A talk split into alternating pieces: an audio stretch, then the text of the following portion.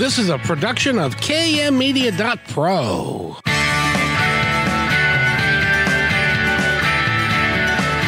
Welcome back to Positive Talk Radio. Our goal is simple to explore evolving ideas one conversation at a time. So come on over into our world. I know you'll like it because on today's show, And welcome to Positive Talk Radio. My name is Kevin McDonald. Now I know that you know that we like to talk to a bunch of to a bunch of different coaches and and people like that. Today we've got a very special one because we're going to talk about a subject that a lot of people are scared of and don't really know how to deal with, and that's money. And uh, before we go there, we're going to talk about uh, Eric, who's got all kinds of money. He's he's a rich guy over there. How are you, Eric? I wish, but uh, from from your lips to uh, God's ears. You're going to be famously wealthy one day, and being a musician the way you are, the things that you do, you're going to be awesome. I think that's the case for me not being wealthy, being a musician. But you know, hey, I'll I'll, I'll take uh, those positive thoughts. Uh, yes, that's what, and that's what the show is all about every day is positive thoughts. So Ex- and positive talk, of course. Exactly. And uh, by the way, just so everybody knows, I will be talking more about this, but on the 3rd of uh, November, unless something's gone wrong, there's a new album coming out that uh, that I'm going to touch bases with Eric later on in the week, uh, just just so that he has a little moment because uh, I've known him for 20 years. He's a fabulous gentleman, and I'm very excited for him that it's got this is coming out. Well, thank you very much. Yeah, well, you're welcome. You're welcome very much. We've got a great show for you today, and we're going to be talking about the thing that is so intimidating for most people, and that is money, how to manage it, how to deal with it, and how to how to live your life and feel confident in what you're doing. And uh, we have a great guest for you today. Her name is Patti Handy, and she is a financial coach for women. Um, she spent 20 years as a financial advisor, a mortgage advisor. Um, she's worked uh, as an executive coach, a certified life coach. She holds a real estate broker's license, and she's also an author. She's published four different books, and um, in full disclosure, she's also a chocoholic. Um, so hi Patti, how are you? Hello, Kevin. Great. Thank you. How are you doing?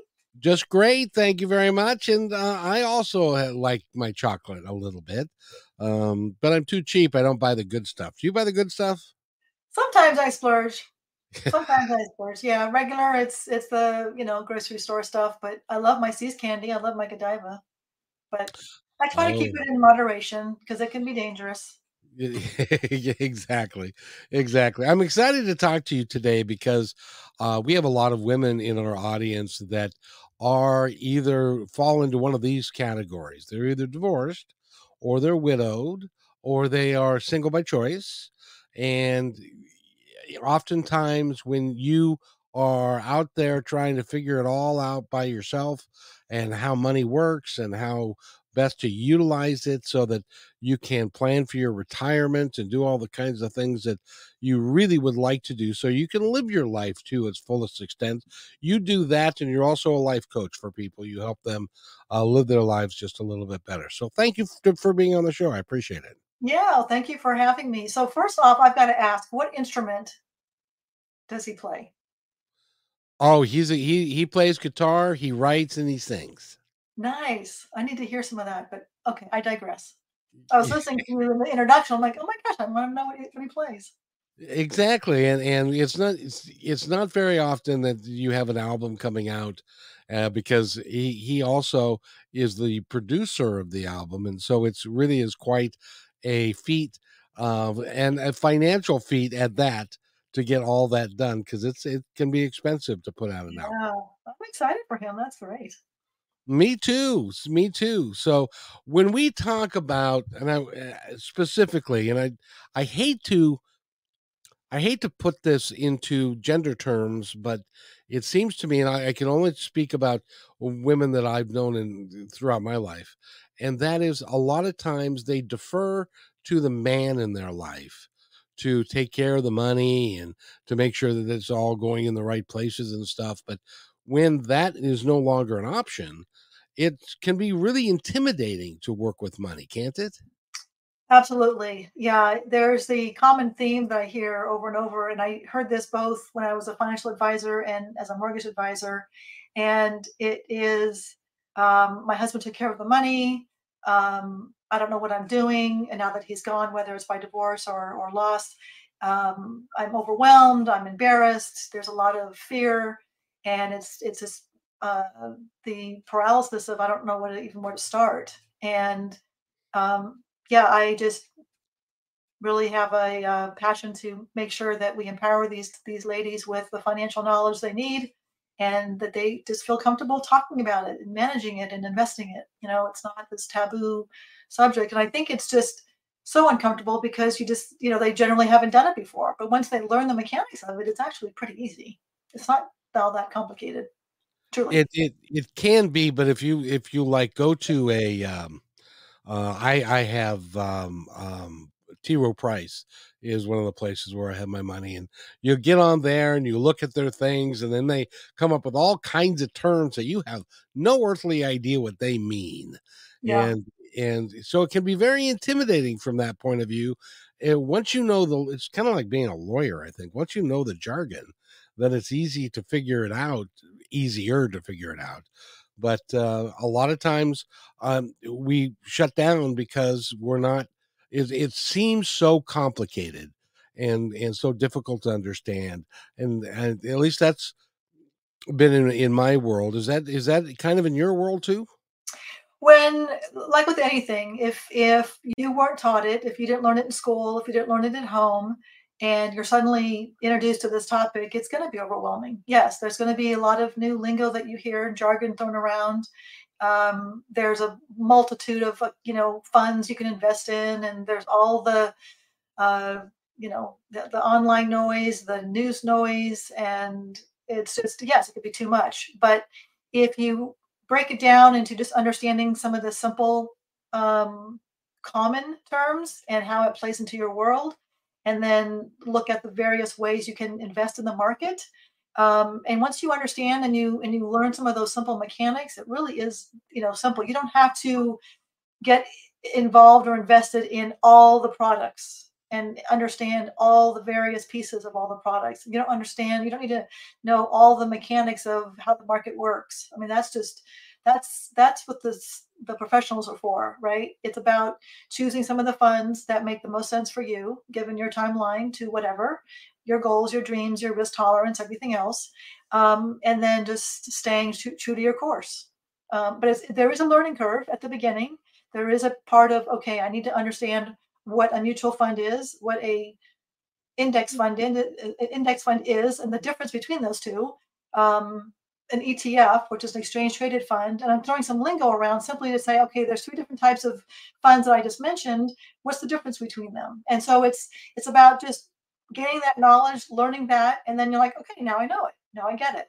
So even if you do decide to work with a financial advisor, or if you decide to self-manage your your assets, you you know what that is, and so when someone's talking to you, you can just feel more empowered and, and understand what that you know really addresses. You know, one of the things that I have always found really bizarre to me is that we go through school, we go through high school and sometimes college, and nobody ever talks about things like how to how to manage your life, like how to balance your checkbook. Mm-hmm. What is a checkbook? What what what do yeah. you, you what it, what what goes into savings what goes into to uh, um, checking and and all of the you know it can be confusing for folks if they don't understand and yeah. credit card interest and compound interest and all of those right. terms that they throw about that can right. be very very destructive to your financial health if you don't understand them right Oh, 100%. Uh, I would love to see financial literacy taught at the core curriculum level in high schools and, and in college for sure. The good news is that we are seeing some of that start to kind of trickle into the schools, which is great. Um, but there are so many life skills, you know, on that subject, life skills that are necessary to really empower kids to come out of college or high school feeling like they understand just life. I mean, like how to interview, how to shake a hand, how to make eye contact, um, how to deal with somebody who's angry, how to deal with, you know, um, a colleague who is emotionally charged or, or, you know, whatever. There's so many things in life that um, we aren't taught how to handle that would be, you know, gosh, just so instrumental in, in our ability to just do better in in our work life, our personal life, and everything, and of course the financial piece for sure. Um, but yes, I 100% agree.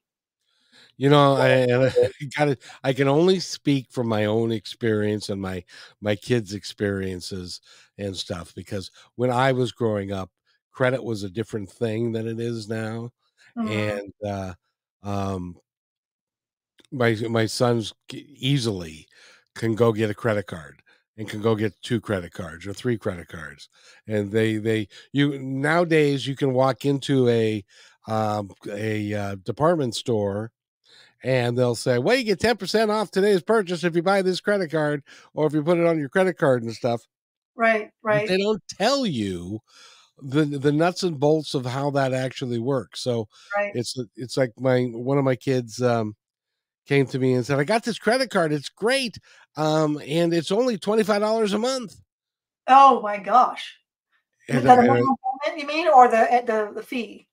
The uh well, it's not the fee, but the the, the minimum the payment, minimum payment okay. was for what he bought, and he oh. bought several hundred dollars worth of stuff Oh, and and it was well, you know where I'm going with this. Yeah, yeah. It was that the minimum payment is so low; it's twenty five dollars a month. So why not put a little bit more on there and a little bit more, and then it goes to thirty five and then forty five.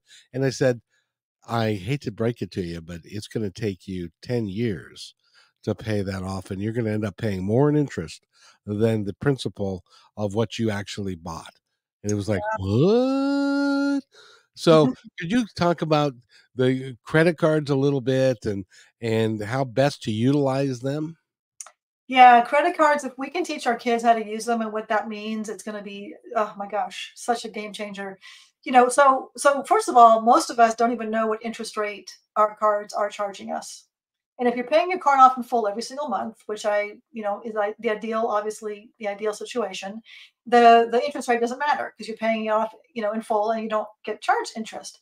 But if you're carrying any kind of balance, um, that interest rate, which is 20, 25%, sometimes, you know, more depending upon your credit score, um, is being added to that balance. So if you find this super duper sale for a laptop of a thousand dollars, it's normally a two thousand dollar laptop, and you're making the minimum payment only, that laptop's going to cost you a lot more than two thousand dollars over over time, if you just make that minimum payment, and it will take you, you know, many many years to pay that off.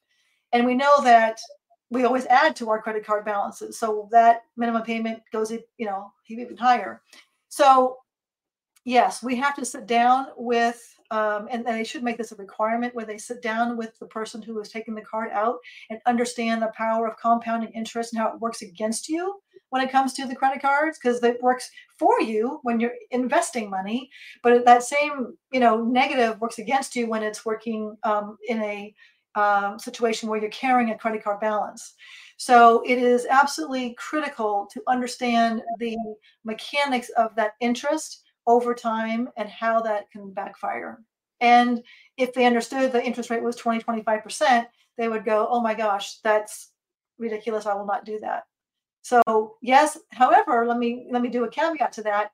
It is um, absolutely important to understand that you need credit to build credit, and you need a good credit score to, you know, buy a house, buy a car, have anything on on on credit. So you do have to have credit but if you have, you know, if you're using it poorly and you have a bad credit score, well, that doesn't help anyone, right? That only hurts you.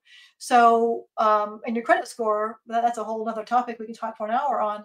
You know, that's your report card to the world. If you have a poor credit score, you're going to get terrible interest rates on your home, your car, your, I mean, if, if you go to um, rent an apartment, they're going to pull your credit if you some employers pull credit every employer that i've had some i've been in the financial world for many many years um, they pulled my credit because if i can't manage my own credit i can't manage the clients right so um, yeah, the credit score is, is huge. So you've got to have credit to have a credit score, and you've got to manage that credit well. And part of that is knowing how to work with your credit card. Let me see if I understand this correctly, and then you can you can uh, you can fix any errors that I'm liable to say. Okay. Which is, in if you are if you pay everything cash, and you happen to have a good enough job where you don't ever need a credit card, you don't get a credit card, uh, your credit score is going to be fairly low because you're not using any credit. They have no nothing to compare you to of somebody who is using credit. But if you do get so, if you decide I'm going to go get a couple of credit cards, and then you decide, well, you know, I'm a little short this month, or we want to go out to this nice, really nice place to dinner, and it's a little bit more than you anticipated, a couple of drinks too many, all that kind of. So you say, well, I'd rather not take this out of my checking account, so I'll go ahead and put it on the credit card, and then I'll pay it off at the end of the month. The end of the month comes, and you're like, when I'm a little short, I'll just make the minimum payment. So many of these go on, then mm. then you can have a lot of credit, but what affects your credit score is the amount of credit you use versus the total credit available to you. Am I right so far? Yeah. So the um, uh, there's a, there's a, few, a few points that you made. So you want you have to have credit, and that doesn't mean outstanding balances. That means that you've got credit available to you. So you've got a credit card like a Visa or Mastercard with say a five thousand dollar credit limit. That's having credit. Now, if you use the card and you don't pay it off in full, then you are tapping into what's called a utilization ratio. So the utilization ratio is the difference, or the, the I should say that not the difference. It's the it's the amount that you have outstanding on the card divided by the total outstanding line available to you. So if you've got thousand dollars that you have on your credit card as a balance, and your credit line is five thousand, that one thousand divided by five thousand, that's your utilization ratio the credit bureaus like to see your, your credit utilization ratio under 25%.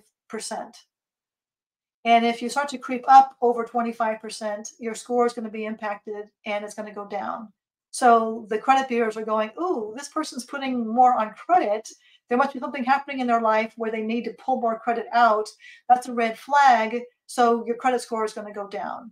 Now, if you use and pay and use and pay in full, which is one of the first things I tell people how to build credit um, is use your card and pay your gas on it. Everyone uses gas in their car, right? Well, today it's, it's, it's there's electricity, but if you if, if you need gas in your car every single month or week, whatever, you put gas and you charge it and you pay it off. That's actually showing the credit bureaus that you're responsible with your credit. So you can use that credit as a way of going, look, I'm responsible with my money. I can use and pay and use and pay in full.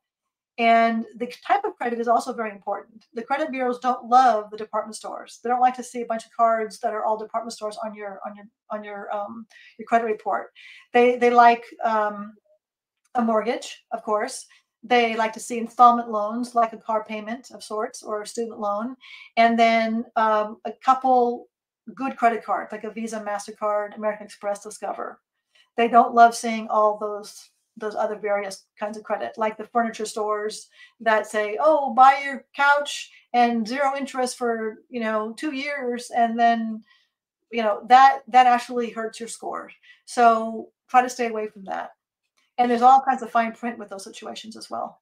Well, one of which is, oh, don't worry about it. You can buy these windows for your house, and you don't have to pay us anything for 18 months. However, they accrue interest yeah. from the time you make the purchase. So if you don't pay it off in 18 months, they then add all of that interest to your loan. Am I correct that's, in that? That's correct. That's correct. That is that is why I say watch the fine print.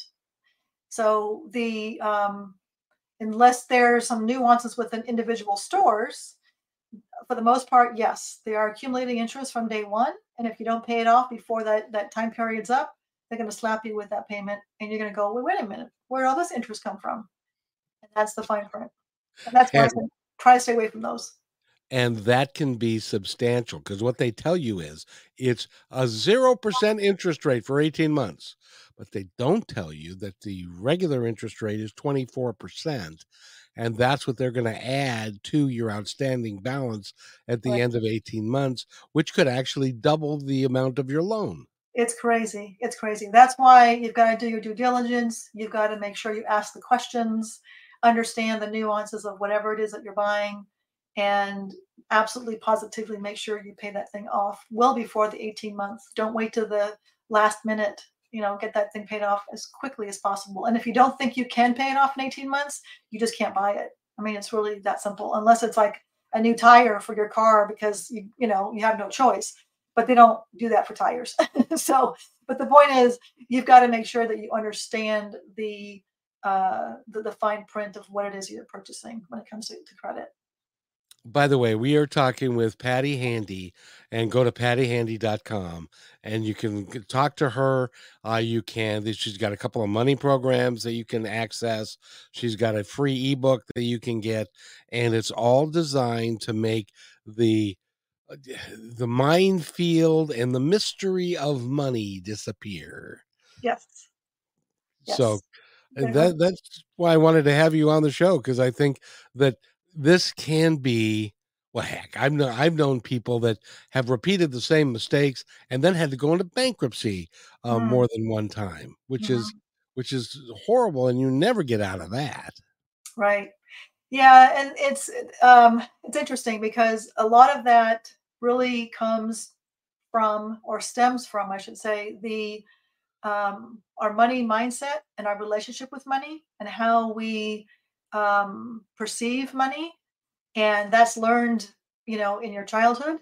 And if you don't have an understanding and a, a, a uh, good handle on that relationship, that's going to create these these bad habits and these belief systems that you have about money, and that's why you see these things recur, you know, over. And um, it's it's a dangerous thing until you get to the root cause of your understanding your, your money story. How do you help people do what apparently is hard to do, which is live live within their means? Well, there's a couple things that we do. One is we, um, when I work with my clients, I I, I want to understand at, at, the at the foundational level what their relationship with their money is. So we go through some some exercises to understand what their money story is, what they learned growing up. If they look at as, as at money as, as as a fear, or there's a lack, or there's a scarcity mindset, or if there's an abundance mindset do they look at opportunities and possibilities being everywhere or what is it that they've heard growing up and and that understanding of that of that foundation is a, is a critical part understanding what it is that is making them live above their means. Because oftentimes, when they're living above their means, it is connected to oftentimes an emotional trauma or emotional situation. There's emotional spending. There's certain triggers that are happening um, that make them want to spend, and then they realize, oh shoot, that was a mistake. I shouldn't have done that. Um, and it's this recurring thing over and over again. So it, it, also, I mean, there's so many moving parts to that question, but one of that is the money story. The other piece is understanding their why. So if their why is, um, I want to have this item because I need to or want to prove to my neighbors or the world that I have more or am more or something, there is something going on in their heart, in their head that is needing that affirmation from an outside source versus going, you know what, my financial freedom day and my financial peace of mind and my ability to give to my family and provide for my family is far more important than impressing the neighbors. Okay that's going to help them focus and stay below their means and understand that you know what i i want to live a peaceful life. I want to live a financially abundant life. And it's far more important for me to have that. And so i'm going to live below my means. I'm going to build my wealth for the long term so that i can either retire early or donate to a cause that i love or take my family on a trip to Italy for a month or you know whatever it is that feeds your heart um, and that is part of your why and that why is far greater and far more impactful than trying to impress the world or impress your neighbors that you you know are living this certain life um, when in fact you're, you're you're not so it's really it's a lot of a lot of soul searching there's a lot of internal work that needs to happen I uh, agree with you. I know. So I know personally people in my in my own world who do this one thing, and we're we need to take a break real quick. And when we come back from this break, I want to talk about the reality of emotional spending, mm. where you're feeling badly, uh, you, so you want to make yourself feel better. Um, at least this is my uh, my thoughts on it. Mm-hmm. Uh, you want to make yourself feel better, so you go out and buy something because in the moment you'll feel better, but then the bill comes and you no longer feel so good. We're talking with Patti Handy, and she is a financial uh, um, coach, and she helps people get through some of those things. Um, and uh, we'll be right back after these messages. You're listening to Positive Talk Radio on KKNW. Do you need to boost your sales? Join our partnership program. Each quarter, we promote 10 partner businesses. What will you get? The company will produce one 30 second video for your business. Your website links on positivetalkradio.net and kmmedia.pro. One dedicated podcast or radio show per month. One video Instagram reel. One YouTube short one 60 second clip for social media taken from your interview, and at least one commercial airplay per show. All podcast and video commercials are within the fabric of the show and will remain in the show forever. Visit kmmedia.pro to book a consultation today.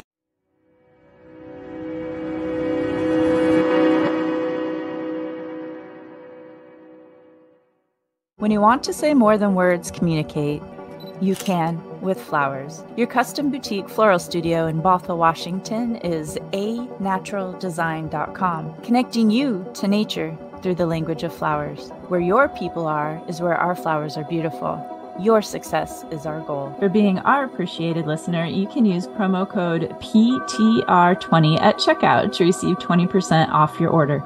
anaturaldesign.com at your fingertips today.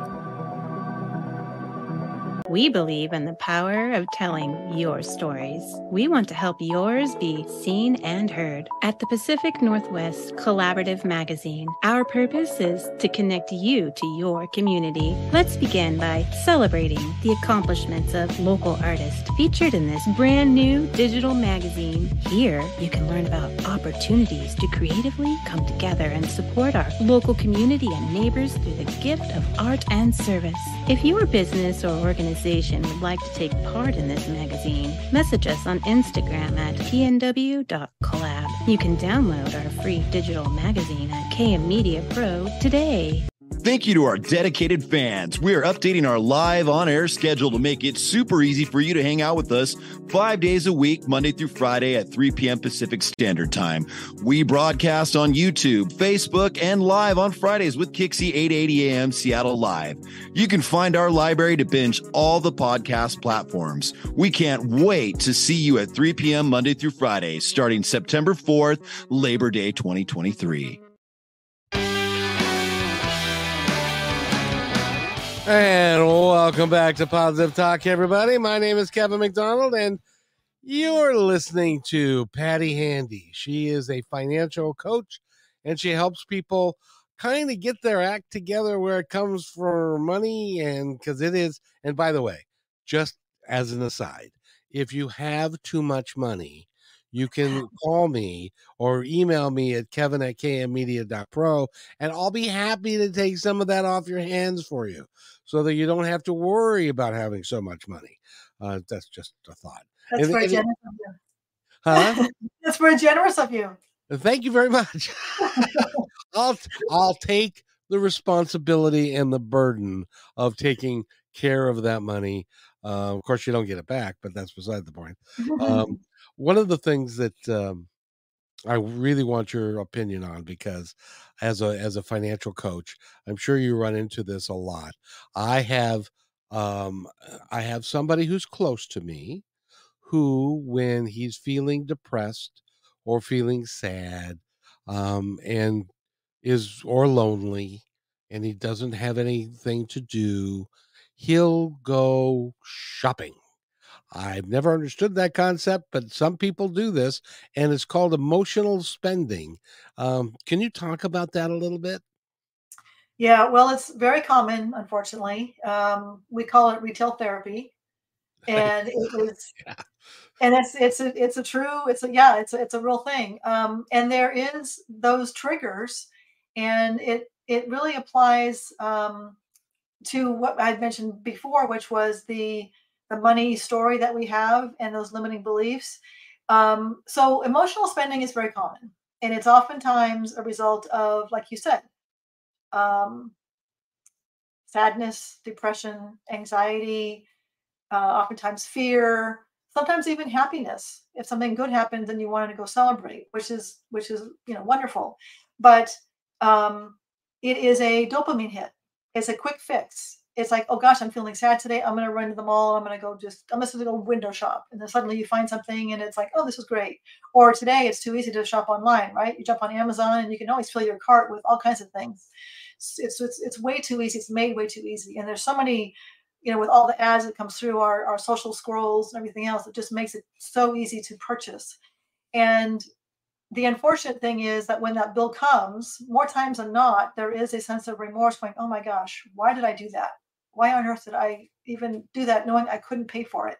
Now, having said that, if you are in a situation where you um, had something in your life that was a celebratory, like let's say you landed a new client or you just celebrated a you know some some event it's okay to reward yourself in a celebratory manner as long as it's not outside your financial comfort zone if it's something that is you know crazy expensive, that doesn't make any sense.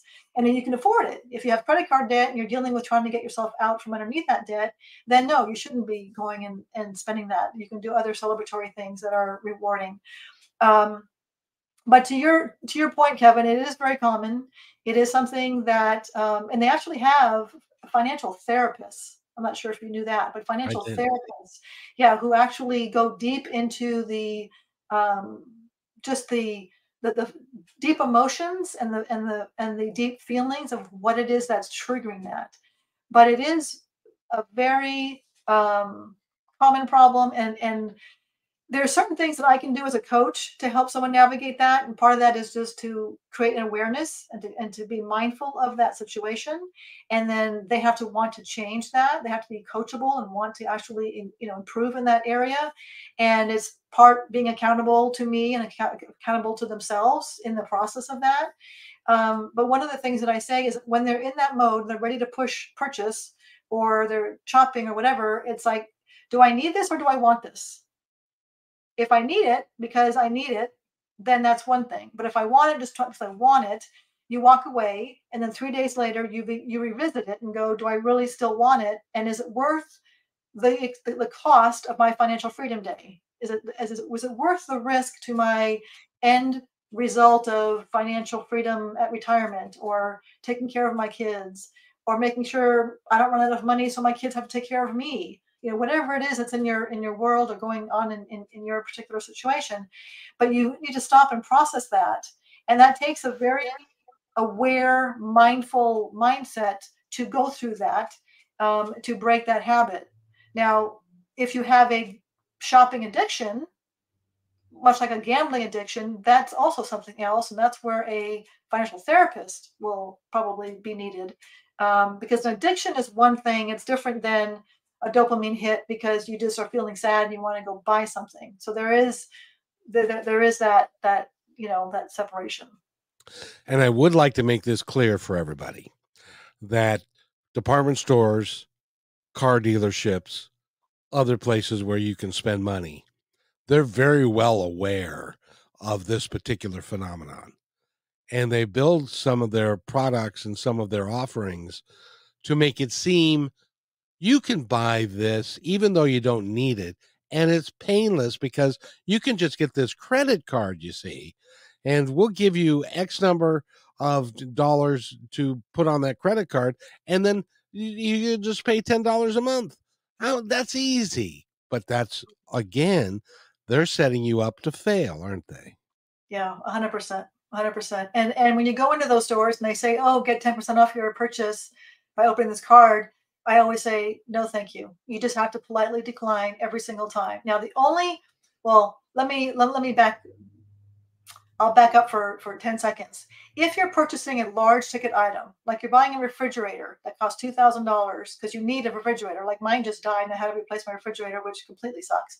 But I digress.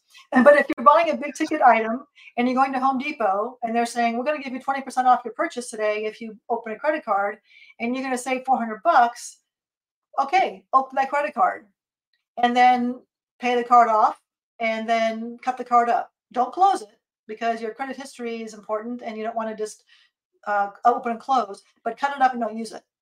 So um, if a situation is you know around where you have to buy a very big ticket item and you're selling you're saving a lot of money, then maybe. But if you're at the department store and you're buying some clothes and you're going to save 10, 15 bucks, no, don't.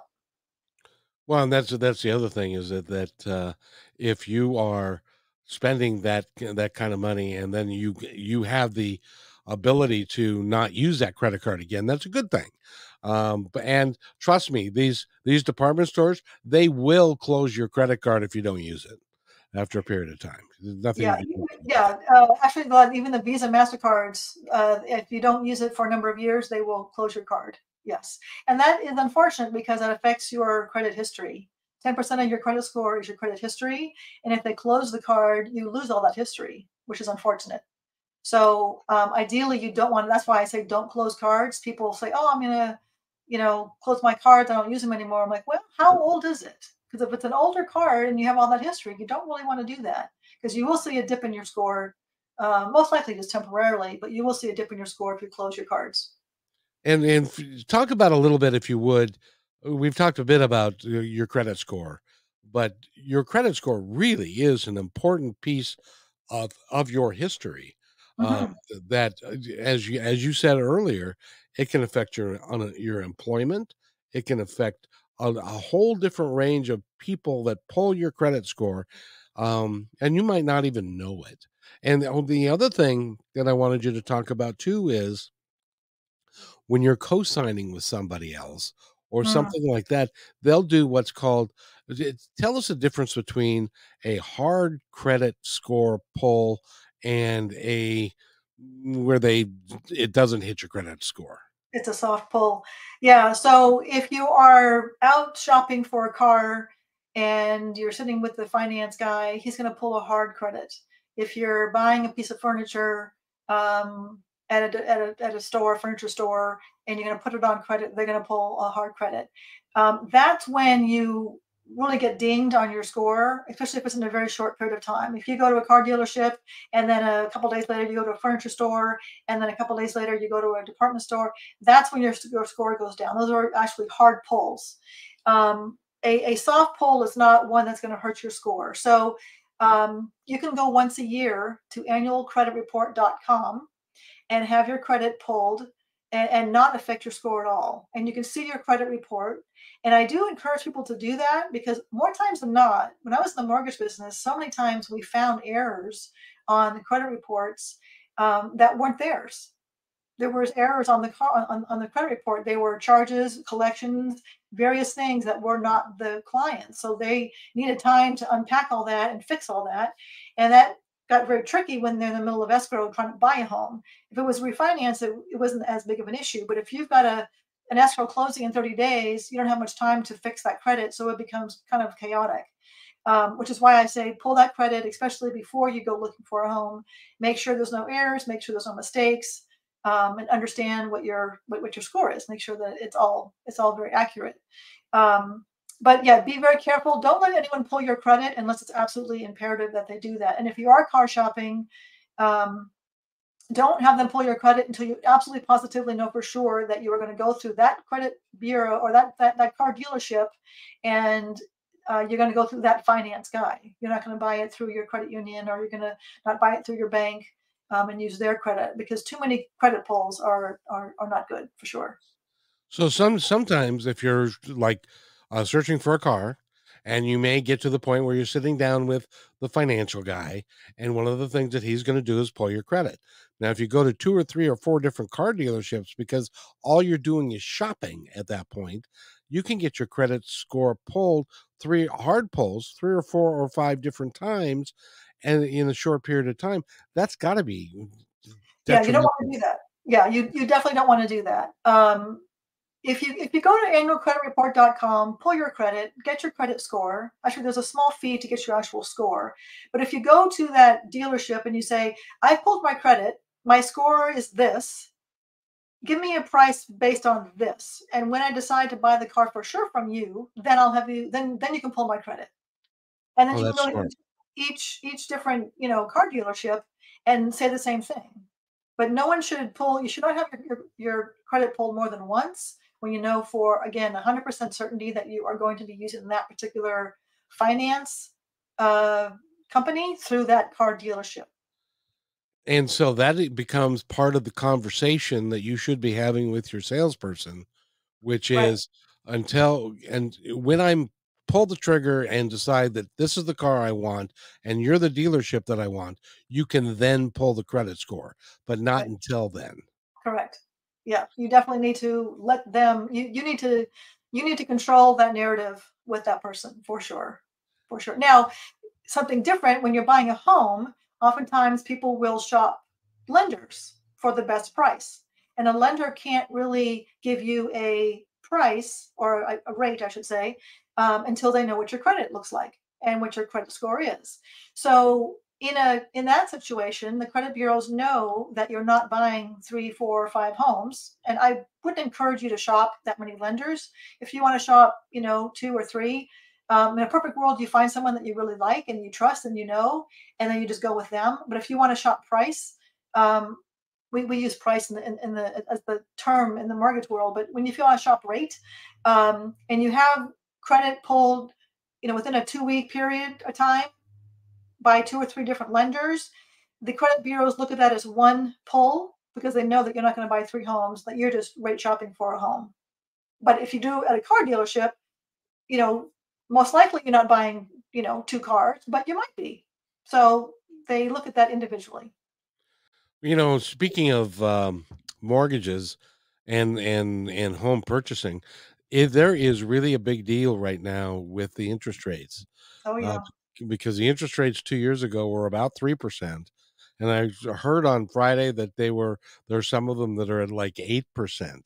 Uh, talk about what, how that, that 5% difference can affect the long-term price of your month to month payments. Yeah, it has definitely uh, been having an impact on the real estate market for sure. Um, the the word is, and we don't know, I mean, I can't predict the future, nobody can, but the um, indications are that we're going to see the interest rates kind of come back a little bit um, over the next few years. So if you're taking out a loan today at seven or eight percent, you aren't necessarily stuck in that loan for 30 years. You can refinance that in a couple years or a year from now when the rates come back down and then get back into a you know four five six whatever the interest rates will be there's no way to know where that's going to look like but you're not stuck in that, you know, situation for the term of your of your loan. But at the end of the day, you're looking at the payment. You're looking at what is the payment that I can make comfortably without being house poor that allows me to pay my other bills and have a life. And then you work backwards from there as to what the sales price is. How much home can I afford given this payment? If the interest rate is this, and this is the payment that I can afford based on this interest rate, that equates to a home purchase price of this. And then that's when you go looking for a home and you know what price point to, to stay in. So now, Patti, if somebody wants to come work with you, is that uh, that some of the advice that you can give them how to maintain a good credit score, how to be aware of some of the pitfalls that that are out there and they're put out there intentionally in some cases to deceive you, not necessarily illegally, but just worded in a way that makes it sound much better than it actually is. Is is that some of the things that you are able to help people with? Absolutely. Yeah, much of my conversations are about the um, you know rebuilding credit, building credit, staying on your on your credit game, um, also buying a home. And if you're buying a home on your own, and what does that look like, and what do lenders look for in terms of underwriting? I will help doing do some that you know calculation for you. Um, it's nice to have an independent third party who's not connected to the commission that a, a, mortgage advisor will make. It's just here's a here's the numbers and here's what makes sense, and here's the questions to ask your mortgage advisor.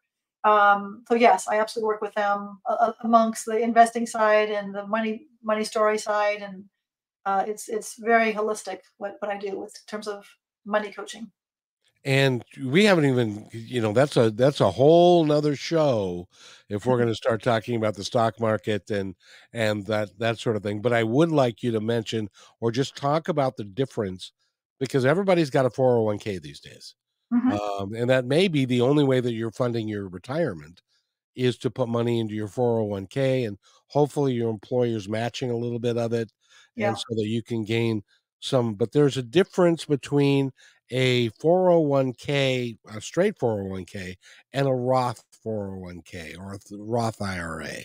Uh, can you explain the difference between those two? Sure. A 401k is is similar to a traditional IRA in that the, the tax consequences. So when you put money into your 401k at work, they give you a tax advantage today because they're not you're, you're not being taxed on that that that donation, if you will, a contribution to your to your 401k. And then if your employer matches it, it's it's free money. So you get a tax advantage today. When you go to pull it out retirement, it is taxed as ordinary income. you when you pull it out, it's ordinary income. And most people think, okay, that's great because usually when I retire, I'm going to be in a lower tax bracket. Well, you might be. We don't know where taxes or, the tax brackets are going to be, you know, 10 years from now, 20 years from now, whatever it is when you're going to retire. So um, there's advantages today from doing this traditional 401k or a traditional IRA. A Roth is you are not getting any tax benefit today. There's no tax consequence or tax advantage today from that contribution to your 401k or to your Roth IRA. But when you pull money out, it's it's growing all these years tax free. And let me back up for one minute. The on the regular 401k, it's growing tax deferred.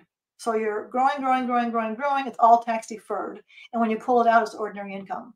With a Roth, it's growing tax free.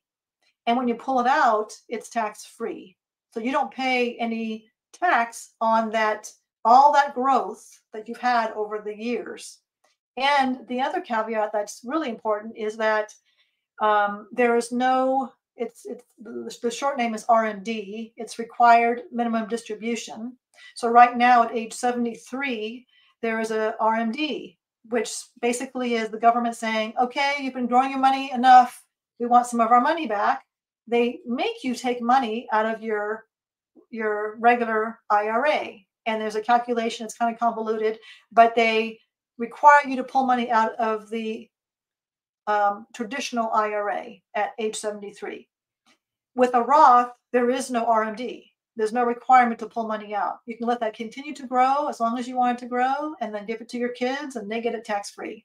So a Roth is a beautiful thing. And within a company's 401k plan, if you have a Roth option, some companies offer that, some don't. But if you have a Roth option within the 401k, um, I would highly, highly suggest that you look at that.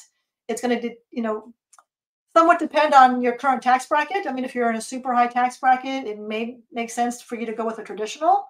Um, but talk to your CPA and have that conversation with them to determine which one makes most sense. But at the end of the day, a Roth 401k is a beautiful thing because all that's again growing tax free. Well, and just as an aside, if you are in a better tax bracket and you're anticipating having more funds accumulate in your lifetime than you'll use, and then inheritance, because you mentioned that inheritance comes into play. And so it's better for the kids to be able to get the uh, Roth IRA because the taxes are already taken out of it. Exactly. And so it becomes less of a problem for them. Is that right?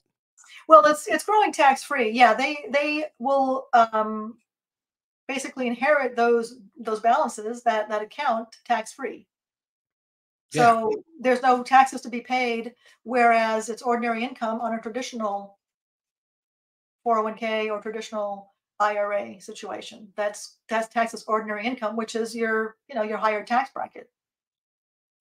So that makes sense if you're going to do that. I hope that I hope that helps. I hope that clears up uh, some information for somebody. But there's a lot more that we need to uh, go into and discuss. If um, someone would like to get in contact with you, is your website the best way to do that? Yes, it's just Patti Handy. It's Patti with the I, so P A T T I H A N D Y dot com. And there's a contact page where there is a uh, a calendar on there. And if you want to book a call, I do offer a complimentary 30 minute conversation. Um, but the website will give you all kinds of information as to what I offer. I have a I do one-on-one coaching, and I also do a I have an online curriculum uh, in there as well, minding her money. And you also have a ebook that you have that you have uh, set aside for people to get, and it's only uh, uh, three payments of five hundred. No, the ebook is free. It's free. How could you do that? That can't be right free. Yes, it's a free ebook. Uh, it's it's Women Soaring Solo. Uh, the financial guide, um, and it's a uh, yeah, it's on the home page. You just scroll down a little bit and you download it right there. Um, and then there's a short uh, what uh, training. It's a master class that I did I did a five day master class and I condensed it into a 35 minute video. So there's a short training afterwards as well, which some, with some great information uh, that I talk about on the money story and some other texts and, and, and investing um, strategies and stuff. So great, great training to watch. And that's all free. Perfect. That's and thank you for giving our listeners something back. Uh, we, we we really appreciate it. And you know, don't let money defeat you and what I mean by that is don't hide from it. It's not all that complicated. If I can figure a lot of it out, it ain't that complicated, trust me. Um, but uh, it is important that you take care of yourself so that, and you said this again, I'm, you know, getting a little bit more seasoned as I go along. and uh, I want to make sure that I have enough funds in my in my scattergun, if you will, to be able to take care of myself and not have to uh, rely upon my children to take care of me because they they got their own things going on.